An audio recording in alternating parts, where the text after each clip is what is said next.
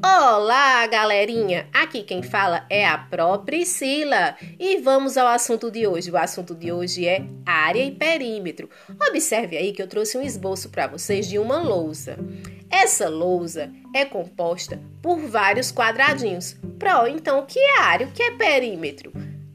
Área são todos esses quadradinhos, é a superfície desses quadradinhos. E cada quadradinho desse é composto por um centímetro, tá bom?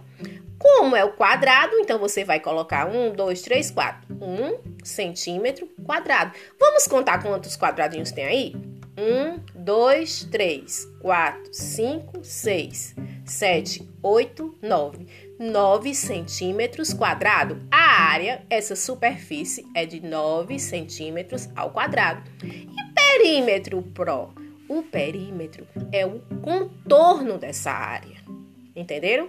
Vamos contar aqui. 1, 2, 3, 4, 5, 6, 7, 8, 9, 10, 11, 12. Então, o perímetro, o contorno, é composto por 12 centímetros. Tá ok, galerinha? Qualquer dúvida já sabe, a própria Priscila está aqui. Até logo!